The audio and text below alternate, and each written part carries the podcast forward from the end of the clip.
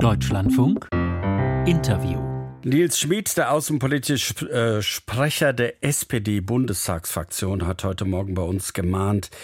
Zwar müssen die Vorwürfe erst aufgeklärt werden, aber Israel muss anders mit der Zivilbevölkerung umgehen.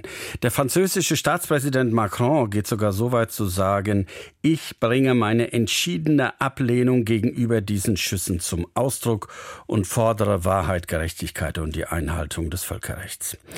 Kerstin Müller war früher Staatsministerin im Auswärtigen Amt von den Grünen, war dann für die Heinrich-Böll-Stiftung in Israel und arbeitet jetzt für die Deutsche Gesellschaft für Auswärtige Politik. Guten Tag, Frau Müller in Berlin.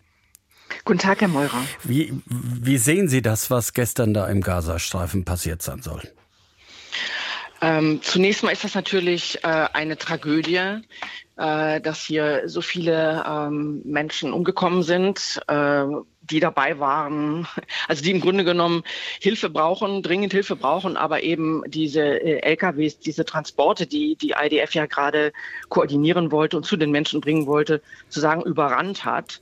Was jetzt hier genau passiert ist, das können wir von hier nicht beurteilen. Ich persönlich halte es für absurd. Warum sollte Israel auf die flüchtenden Menschen schießen? Die israelische Regierung hat gesagt, sie hat Warnschüsse abgegeben. Dabei sind auch Menschen umgekommen, aber der Großteil der Menschen wohl durch eine Panik der Fahrer, die wobei dann Flüchtlinge überfahren sind. Also klar ist, das lenkt den Blick doch darauf, wie können generell Hilfslieferungen sichergestellt werden, wie kann die Versorgung der Menschen sichergestellt werden und wer ist dafür eigentlich verantwortlich? Und ich meine, nicht nur Israel ist alleine dafür verantwortlich, sondern der erste Appell muss sich eigentlich an die Hamas richten, denn wenn sie heute den Krieg beendet, die Geiseln freilässt, dann ist der Krieg zu Ende und dann können die Menschen auch wieder versorgt werden und der Wiederaufbau beginnen. Die Amerikaner arbeiten an einem Geiseldeal, arbeiten an einer Feuerpause und man kann nur hoffen, dass sozusagen durch diese Geschehnisse das jetzt nicht erschwert wird. Um bei den Schüssen noch mal kurz zu bleiben, Frau Müller, es ist wohl unbestritten, dass geschossen wurde. Dürften die israelischen Soldaten gezielt schießen, wenn Zivilisten auf sie zukommen, unbewaffnet, aber eben nicht stehen bleiben, sondern weiter auf den Kontrollposten zukommen. Aber sie sind unbewaffnet. Ja, also darauf lasse ich mir jetzt nicht ein auf die Debatte. Ich gehe davon aus, dass die Israelis nicht gezielt auf Menschen geschossen haben. Das sagen sie auch ganz klar, dass Warnschüsse abgegeben wurden, weil sie die Hilfslieferung koordinieren wollten.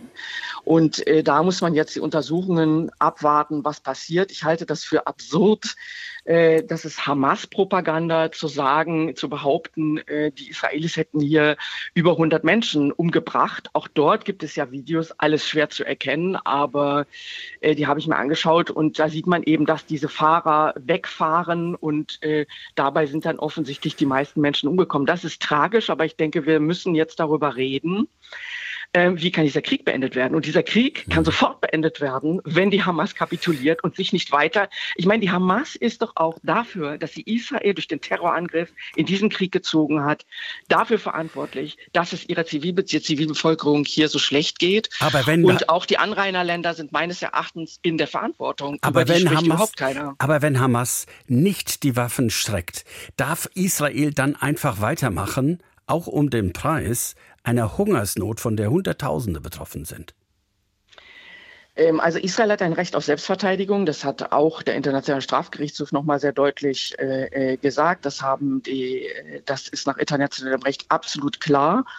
Und es ist ja eben so, das haben wir ja gesehen, die Hamas hat ihre Schaltzentralen unter den Flüchtlingshilfswerken, unter den Krankenhäusern, versteckt sich immer unter den Flüchtlingen. Das heißt, es ist davon auszugehen, dass viele Kämpfer eben auch noch sich in Rafah befinden. Allerdings ist es richtig, es muss eben auch dafür sorgen, dass die Zivilisten aus der sozusagen Kampfzone kommen können, dass sie in Safe Spaces verbracht werden, wo sie dann versorgt werden. Ich will nochmal eine Frage aufwerfen. Warum ist eigentlich die Grenze zu?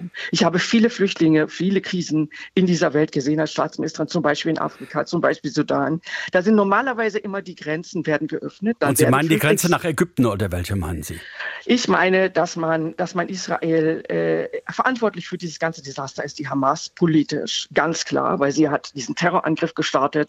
Und sie hat Israel überfallen, sie will Israel vernichten, sie nimmt ihre Bevölkerung als Geiseln, aber wenn denn der Krieg weitergeht, weil die Hamas sich nicht ergibt, dann müssen die Flüchtlinge, die Zivilisten eben aus der Kampfzone verbracht werden. Dafür muss man an Safe Spaces innerhalb Gaza denken. Aber die Frage stellt sich doch, wie in allen anderen Konflikten der Welt auch, ob man nicht gemeinsam mit Ägypten gezielt öffnen, nicht einfach öffnen, gezielt öffnen in einem Flüchtlingslager jenseits der Grenze, die Flüchtlinge für einen gewissen Zeitraum versorgt und ihnen natürlich ein Rückkehrrecht nach Gaza gibt. Ich weiß, wie belastet das ist. Wegen der ersten Nakba haben alle Angst vor der zweiten Nakba. Und Ägypten, das muss man aber auch ganz klar sehen, hat Angst, hiermit einen Import auch der Terroristen, der Hamas-Terroristen zu bekommen. Das wollen sie natürlich. Sie haben jetzt einige Lösungswege genannt, also zum Beispiel Safe Spaces in Israel oder Grenze aufmachen, Kooperation mit Ägypten. Das Welternährungsprogramm hat seine Hilfe eingestellt. Ihre Lastwagen sind vor einer Woche ungefähr angegriffen worden.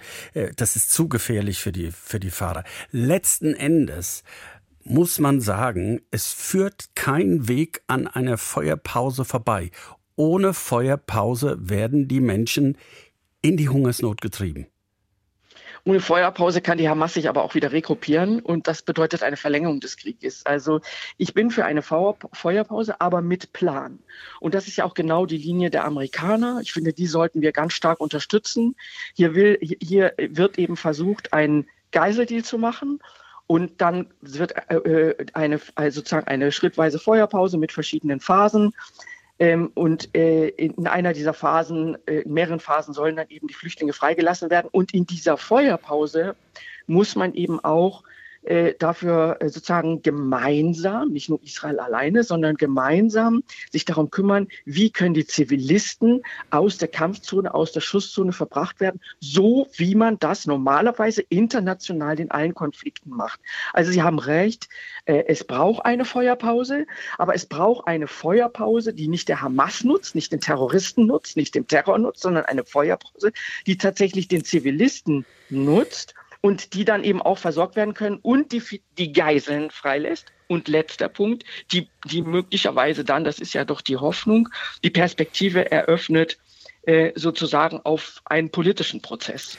Weil irgendwann muss der Krieg beendet werden und dann muss es einen politischen Prozess geben. Es gibt noch eine weitere Lösung, die teilweise auch schon praktiziert wird, nämlich Lebensmittel aus der Luft abzuwerfen. Ist das nur eine Minimumlösung und die im Endeffekt wenig bringt oder könnte daraus mehr werden? Ich kann das ehrlich gesagt nicht beurteilen. Die Amerikaner haben damit ja Erfahrung, historisch wie auch aktuell. Das kommt ja von amerikanischer Seite, dieser Vorschlag. Die werden das sich sehr genau anschauen, ob das möglich ist. Das Problem ist natürlich auch, so habe ich es gesehen in anderen Konflikten, dass man da natürlich dann nicht gezielt abwerfen kann und dann man wieder diese fürchterliche Situation hat, dass die Menschen sozusagen aus Hunger sich darüber stürzen und quasi keine Verteilung stattfinden kann, nicht? Es wäre tatsächlich wichtig, zu einer Feuerpause mit Plan zu kommen. Plan heißt Geiseldeal, Freilassung der Geiseln und Versorgung der Flüchtlinge. An beidem arbeiten die Amerikaner, arbeiten die regionalen Anrainer, also Ägypten und so weiter, Katar, mit Hochdruck und das tun wir ja wohl auch als Deutschland, als Europäer unterstützen und hier nicht sozusagen auch nicht verbal eskalieren, nicht?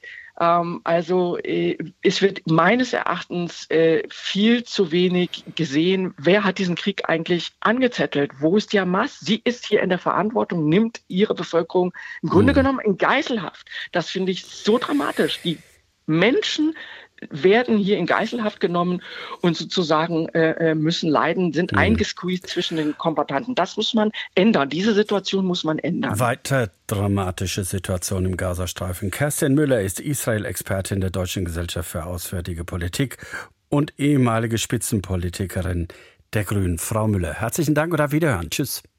Wiederhören.